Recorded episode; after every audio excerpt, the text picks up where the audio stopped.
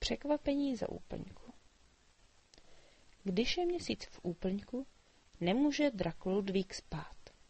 Vždycky se za několik minut zase probudí.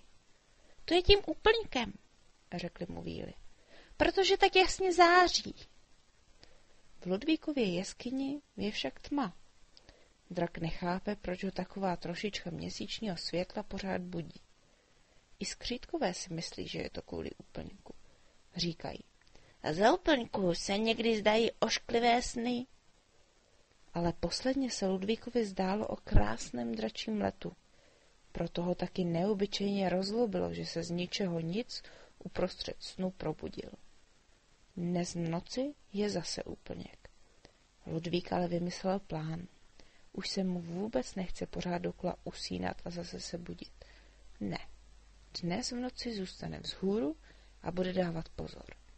Schválně se kvůli tomu prospal odpoledne, aby nebyl ani trošku unavený. Večer se usadil v jeskyni a čekal. Otvorem viděl ven do kraje, kde se už všichni ostatní uložili k spánku. Krajina byla překrásná, úplně ti zaléval stříbřitou tvá září. Ludvík si povzdechl. Všechno bylo tak klidné a pokojné, až na něj z toho padala únava. Oči se mu začaly zavírat. Ludvík zamrkal a zase vstal. Ne, teď usnout nesmí. Už bylo hodně pozdě. O půlnoci prolétlo údolím hejno netopíru. Pak ale zase nastalo úplné ticho.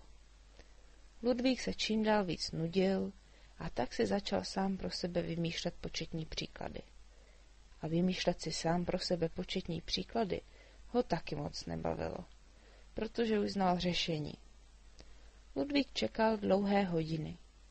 Uplynula snad celá věčnost, když uviděl, jak po louce před jeho jeskyní leze hlemíšť. Když se hlemíšť vydají na cesty, znamená to, že se za chvilku začne rozednívat. Hlemíždi totiž vždycky stávají hodinu před východem slunce. Ludvík se zamyslel. Hm, skoro celou noc nespal, ale nic zvláštního se nepřihodilo. Najednou však uslyšel tiché zívnutí. Co pak to bylo? Ludvík ten hlas neznal.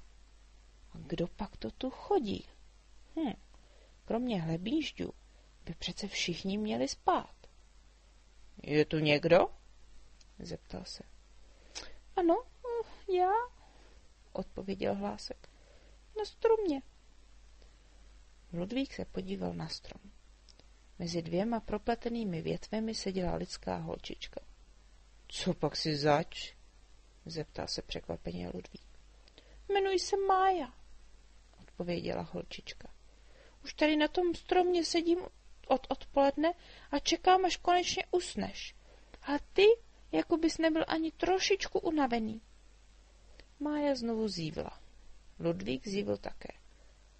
Proč čekáš, až usnu? zeptal se. Potřebuji vodu z pramene v tvé jeskyni, vysvětlovala Mája. U nás ve vesnici totiž přestali kvést květiny a čarodějnice říkala, že musíme za úplňku nabrat vodu v dražší jeskyni. Tou pak máme zalít květiny a ty zase vykvetou. Hm, to si ale musíš pospíšit, řekl Ludvík. Za chvilku vyjde slunce, hlemíždi už jsou venku. Uhnul stranou, aby mohla Máje vlézt otvorem do jeskyně. Mája se skočila ze stromu. Z kapsy vytáhla prázdnou láhev. Vešla do jeskyně a Ludvík ji ukázal, kde je pramen. Když Mája naplnila láhev vodou, zašroubovala u závěr. Vždyť ty vůbec nejsi zlý, řekla Ludvíkovi. Proč bych měl být zlý? Podivil se Ludvík. Lidé se tě bojí. Když byl minule úplněk, nepodařilo se jim vodu nabrat. Kdykoliv se chtěli proplížit kolem tebe, tak se zbudil. A oni se vždycky vyděsili a utekli zase do vesnice. Ludvík byl náhle docela čilý.